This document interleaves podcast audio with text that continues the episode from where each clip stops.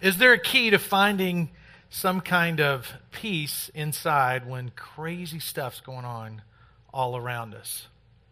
Well, according to the Apostle Paul in the first century, as he wrote the book of Philippians and wrote the words in chapter 4, verse 4, where he says, Rejoice in the Lord always.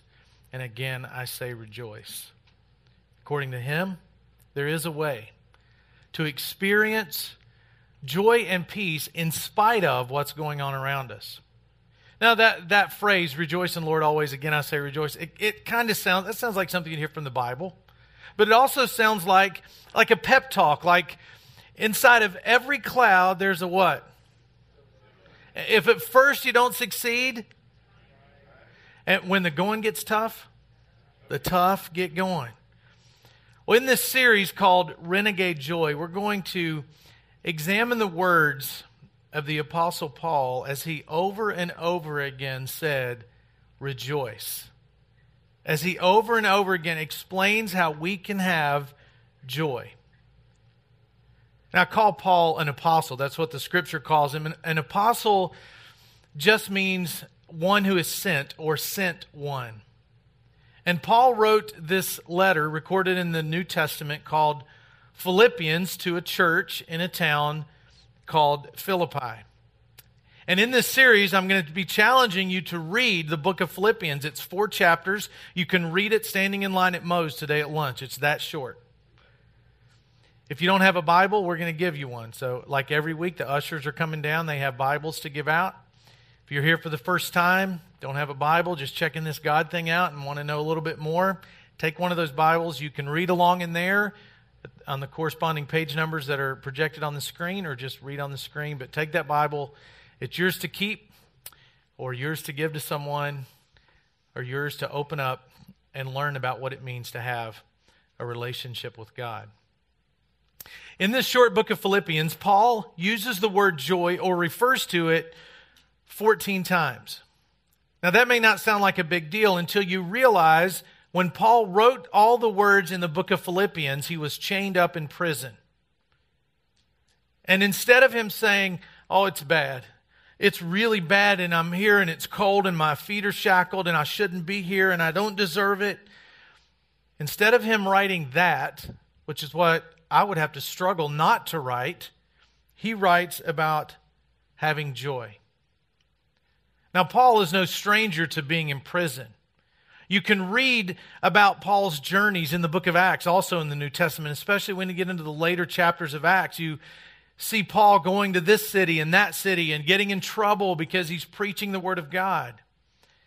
And in Acts chapter 16, Paul finds himself in prison because he, he healed of an evil spirit, this young slave girl, and the religious leaders didn't like it, so they threw him in prison. But while he was in, while you read in Acts 16, he was in, a, in this town, Philippi, he meets a lady named Lydia, and he shares the message of Christ with Lydia. Lydia brings Paul and his friends into her home to learn more about the message of Christ, and that church, Philippians, is born because of Paul sharing the message of Christ with this lady named Lydia. And now, when you open up the Bible and you start to read in the book of Philippians, it's 10 years after the fact when Paul found himself in prison for casting an evil spirit out of this girl.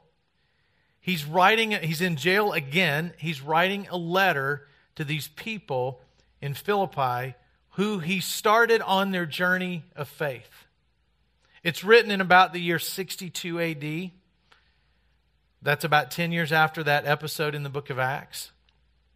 And Paul writes it to, to this church in a way that shows that he had a really deep relationship with these people. I mean, he, he was the first person that told them about Jesus Christ, and they responded. Paul wrote several letters in the New Testament to churches. He wrote letters because they may have had a doctrinal problem he needed to help them correct. He wrote letters because they wrote him letters and said, Hey, Paul, what, what about this? What about that? But this letter he writes just to express his love, his joy, and how he feels about these people who had been very generous to him financially. And so he writes a letter and he starts out saying, I thank God when I think about you and the way we have partnered together to help spread the message of Christ.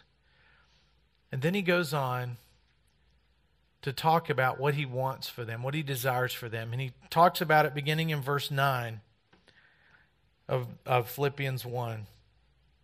He says, And this is my prayer, that your love may abound more and more in knowledge and depth of insight, so that you may be able to discern what is best and may be pure and blameless until the day of Christ.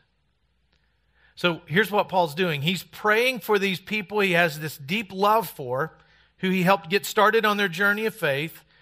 And he says, I'm going to pray that you have more love, that you have more depth, and that you have more discernment. Now, that's three pretty good things to have. Who would, who would like to have more love in their life? Everybody who's single is like, hey, come on, I'm giving, I'm trying. I'm doing my best. I'm working on it. We would all like to have more love in our life. How about more depth?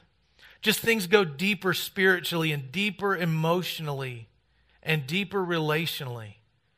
We would all like to have that. Who would like to have more discernment when it comes in life to having to make a big decision about what you should buy or where you should go or what you should do? Wouldn't you like to have more discernment? Anybody ever been at a crossroads of a decision and think, I really wish I knew kind of in black and white what I'm supposed to do? Anybody? And that's what Paul is saying to these people and to us is I pray that you are able to grow in these three areas. And the rest of the book is Paul telling them how they can do that through having joy. And we're calling this series renegade joy because you have to have joy in spite of everything that's going on around you. There's a theologian by the name of Karl Barth, and Karl says that joy is a defiant nevertheless. See, true joy is having an inner peace in spite of what's going on around me. Have you ever noticed people who, who, who have that real joy in their life? You can see it on their face. I mean, you can see it when they don't, right? Definitely. It's like, could, could you smile? Could you, you know, make us at least look like you're happy? I mean, there are people who, no matter what goes on in their life, somehow they're able to have this optimism about life and this joy that just doesn't make sense to other people. It just like doesn't. Why are they so joyful? It's because they've discovered the secret of what Paul said when he said, Rejoice in the Lord always. And again, I say, Rejoice. Paul can say that from a prison cell because he's grasped what it really means to have joy. I've met a few people like that in my life who just kind of, you know, blow me away at the way they take a look at life. One of those guys' name is James, and I met James when I was visiting the Angola State Prison near Baton Rouge, Louisiana. I was there of my own free will, just so you know. And I, have I've told you this story before. I, I, I, go in and I meet these guys, and, and this one guy kind of stood out because he was just like everything I would say about God's Word. He was sitting there with his Bible, and he would underline it, and he would ask questions, and, and, and, and he had all these books. And he was just like, What do you think about this? And he just had this joy about him. And I got the opportunity to just sit one on one with him and interview him for this film they were doing for, for this prison ministry. And, and I was like, James, how do you have this, this brightness about you in this very dark place?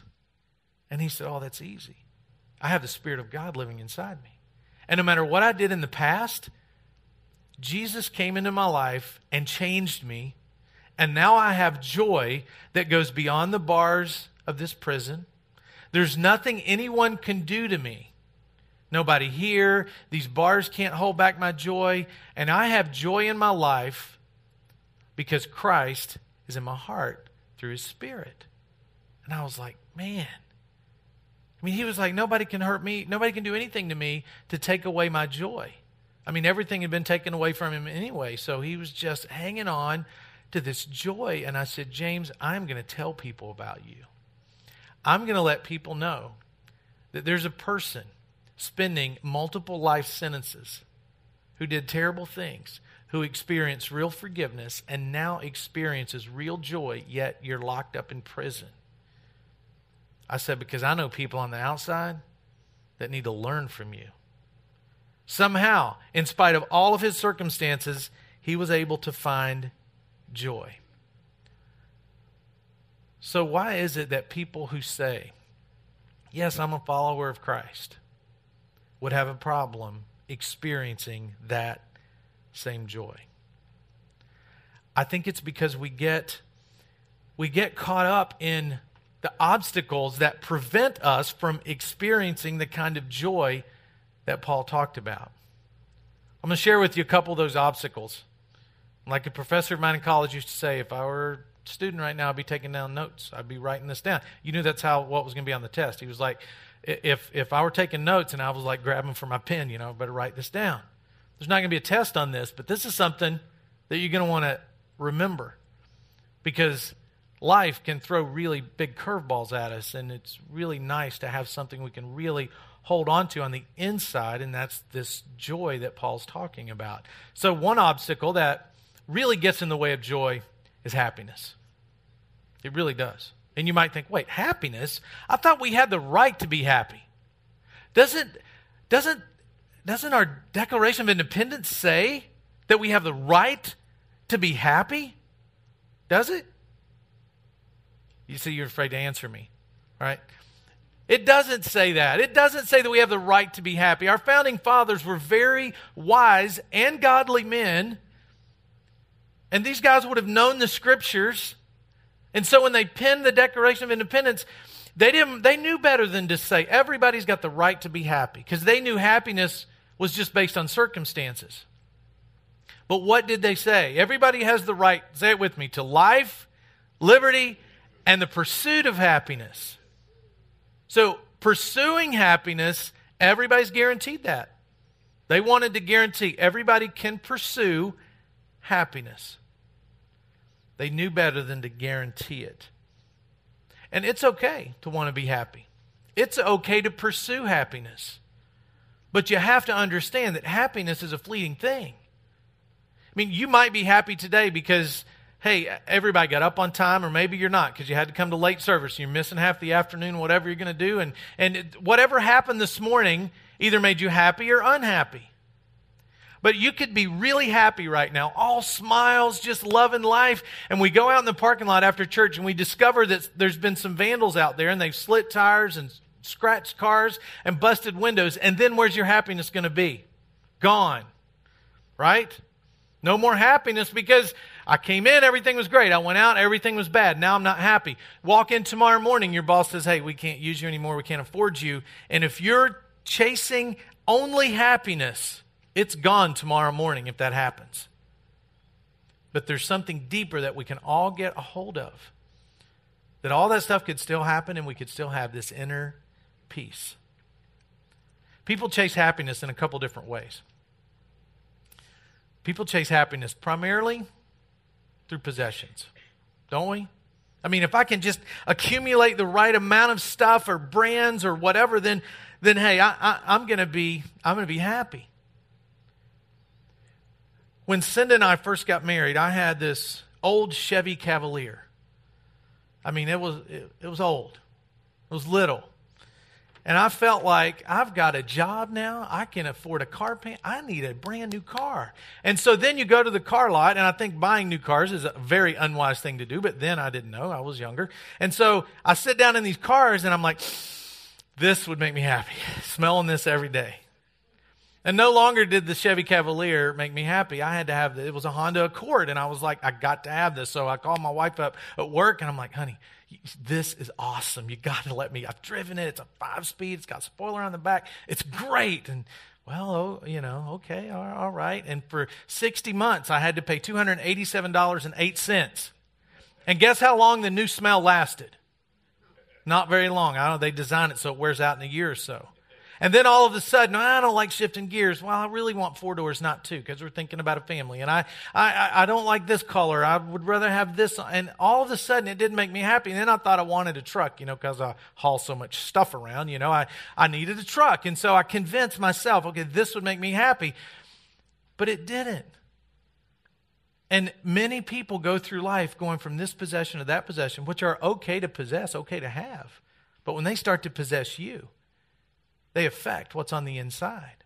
Have the stuff, use it, that God doesn't have a problem with that. But it's when that becomes what is possessing you rather than you possessing it. Some people just can't wait for the next gadget. Anybody gadget gurus out there? Tell the truth. Who, who just like when iPhone 4 came out, you were like, I got to have one. You won't admit it.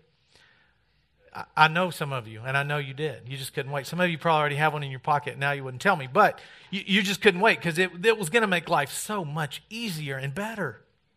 And then some mornings, I, I just want to tell my wife, honey, is this the day you're going to say, go down to the Apple store and get you an iPad?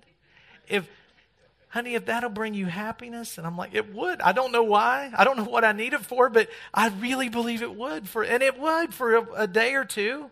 How many people have an iPad? Tell the truth. The truth. Okay. A few people in here have, guess what? In a few months, I'm going to save up my money and get one, and they'll have the second version out, and mine will be way better than yours, and you won't be happy with yours anymore. So you can't stay on top of stuff like that. So if you're looking for things to make you happy, they wear out. Something new or better comes out. So possessions are not going to continue to give us what we need on the inside, although they're okay to have. Another way people chase happiness, pursue happiness, is through people. If I could just have the right friends, if I could just get in with the right group, and if I could just get to know this person, then all, all my problems would be over and I would be happy. Maybe Maybe you're single and you're watching TV late at night and eHarmony comes on and you're thinking, well, 29 dimensions of a personality, how could they go wrong? You know, maybe I'll do that and find somebody through that and, and then I'll be happy. I've sat with people in my office who I knew were unhappy. He was unhappy and she was unhappy, and they were coming to me for advice on getting married, and my advice was don't do it. Just don't. If you're not happy and she's not happy, and two pe- unhappy person, unhappy person, they get married, what happens? unhappy marriage. More unhappy, because now you got to live with the person. Now an unhappy person live with an unhappy person. It's a recipe for disaster. And two times since people have been coming to me for that type of advice, I've said, don't do it.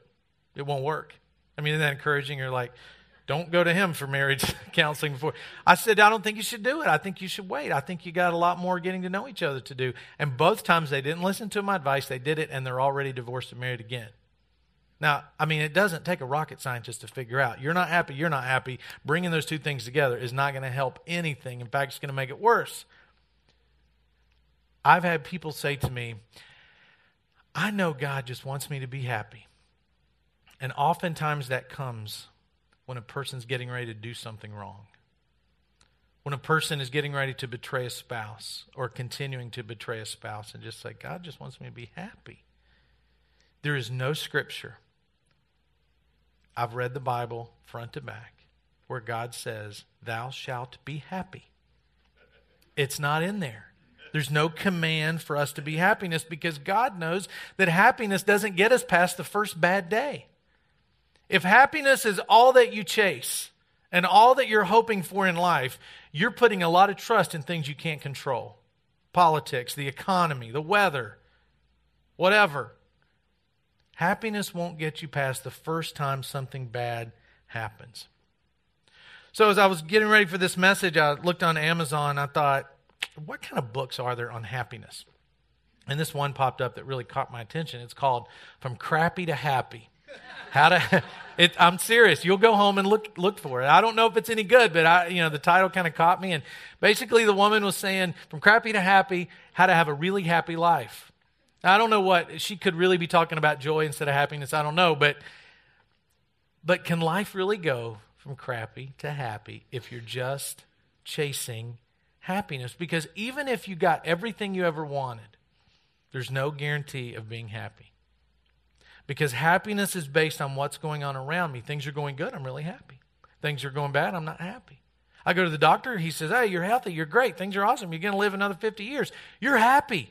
If he says, Look, this is not good, we got to do more tests, we got to" then all of a sudden worry and unhappiness and, and it's just based on what's going on around us. What whatever goes on in the economy, you can't really control that.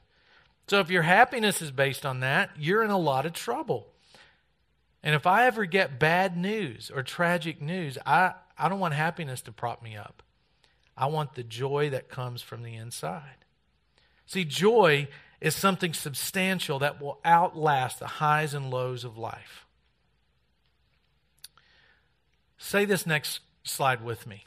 Let's read this together. My joy is independent of my circumstances. See, Paul gives us the perfect example of what it means to have joy in spite of circumstances. So, joy is something deeper than happiness that doesn't change with the circumstances of life. It doesn't change based on what I can buy or can't buy. It doesn't change based on my job or lack of a job or what happens to my car. It doesn't, it doesn't change. It's the kind of joy that prisoner at Angola State Prison had that said, These bars can't do anything to me because I've got something much greater than these bars inside of me. That's joy. And that's what Paul experienced. So happiness is an obstacle. Another obstacle is shattered dreams. Anybody ever want to do something really bad and then all of a sudden it didn't happen and, and you're hope, wishing you could get a do-over? Anybody wish there was something in life you could get a do-over? I do. Oh man, I got a list and things just didn't happen the way you wanted them to happen. Paul can relate.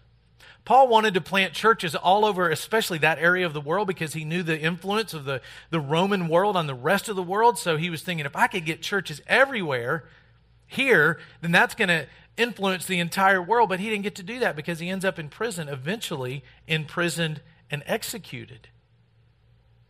His dreams were shattered, but he could still say, have joy. And for all he knew, this time in prison, when he's writing to this church in Philippi, was the last time, was the, the last letter he was going to write. So when you read this, you're reading a letter from a church planter to a church who believes this is probably his last letter and he's going to die soon.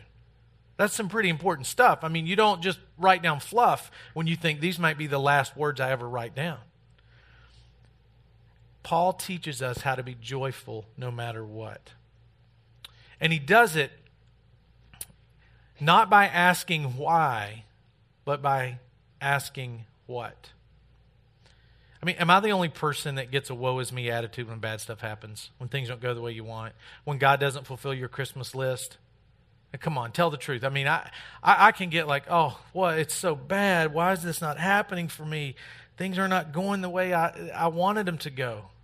Have you ever said, God, why didn't you, and then fill in the blank? God, why, why didn't you do this? Why didn't you do that? Why, why didn't you give me this? I prayed for it. I thought we we're supposed to get everything we prayed for. God, why, why, why? We've all asked that question, but Paul asked the question, what? Here's how to ask what instead of why. Ask the question, what is God doing? When things come into life that take your happiness away, God, what, what's going on? What are you doing? He'll reveal it to you. How about what is God's purpose and what does God want to show me? Paul says, Now I want you to know, brothers, that what has happened to me has really served to advance the gospel. And this word advance, instead of Paul saying, I want you to know that I don't know why this happened, I was trying to do the right thing, I don't know why, he, he didn't say that. He said, What has happened has served to advance the gospel. And the word advanced, it paints a word picture of the idea of this army advancing, of taking more ground. So he says what's happened has allowed the message of Christ to take more ground. Even though what was happening to him probably wasn't pleasant, he saw a greater purpose in it. And that's a big challenge to be in the middle of something difficult and see a greater purpose. He goes on to say, as a result, it's become clear throughout the whole palace guard and to everyone that I am in chains for Christ. Because of my change, most of the brothers in the Lord have been encouraged to speak the word of God more courageously and fearlessly.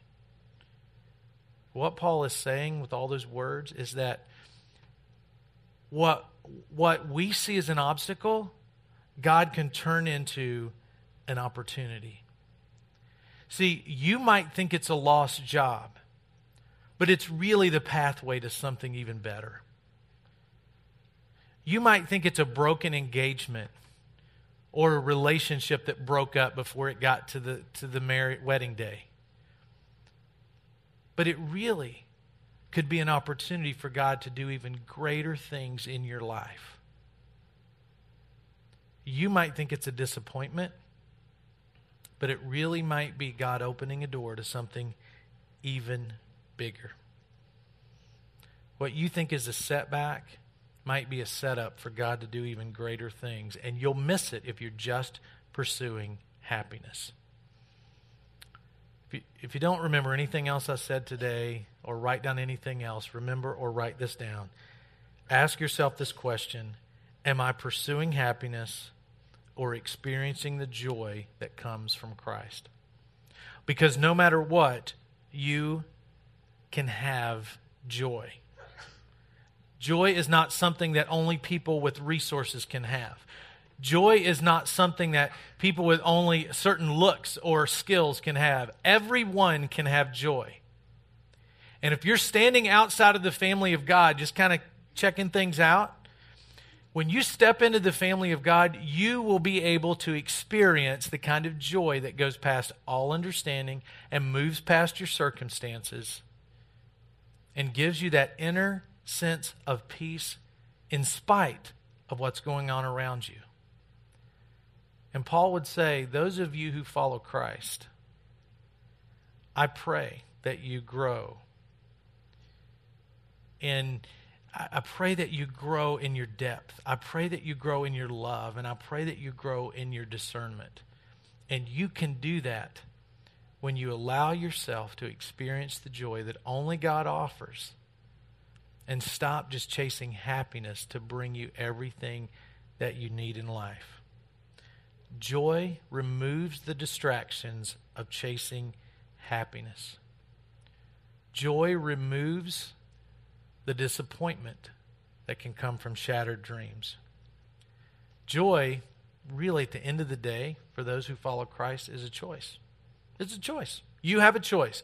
Am I going to be joyful or am I not? in spite of what's going on. So today, when you leave here, potentially, as soon as you get to the car, people are going to start arguing about where to go to lunch. And now there, there it goes. If, you know, now it's like the day is ruined because we can't decide about lunch. Or it's too hot. Or the water in the pool is not, not cold enough. It's warm like bathwater. Something.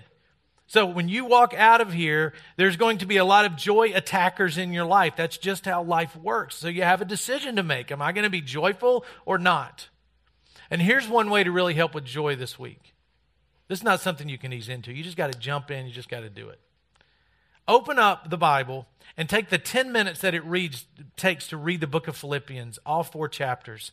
And every word you read, even though you may not understand it, we're going to bring we're going to bring some some meaning to a lot of the things Paul says in this book over the next 4 weeks. But just read it with the knowledge that the person who wrote it was sitting in a prison with his feet shackled up and probably chained to a Roman guard. And he's writing or, or, or telling someone what to say, and they're writing it down for him. And then think about your situation. And if he can have joy, then why can't you? So I challenge you this week to take some time, 10 minutes, and read that book and see how different the week goes and how different next week is as we continue talking about renegade joy. Let's pray. God, thank you so much for uh, just the way your word opens up for us this possibility of a life that is filled with joy. And God, the things that that steal away our happiness when our stuff wears out or we can't afford what we really want. God, I pray that you would help us to see past that and have that inner peace that only comes from your joy. Thank you for us being able to open up 2,000 year old words and read them like they were written yesterday. Father, I pray for the people who stand outside God's family and long for that kind of joy. I pray today would help them take one more step closer to being a part of your family. And I pray this in Jesus' name. Amen.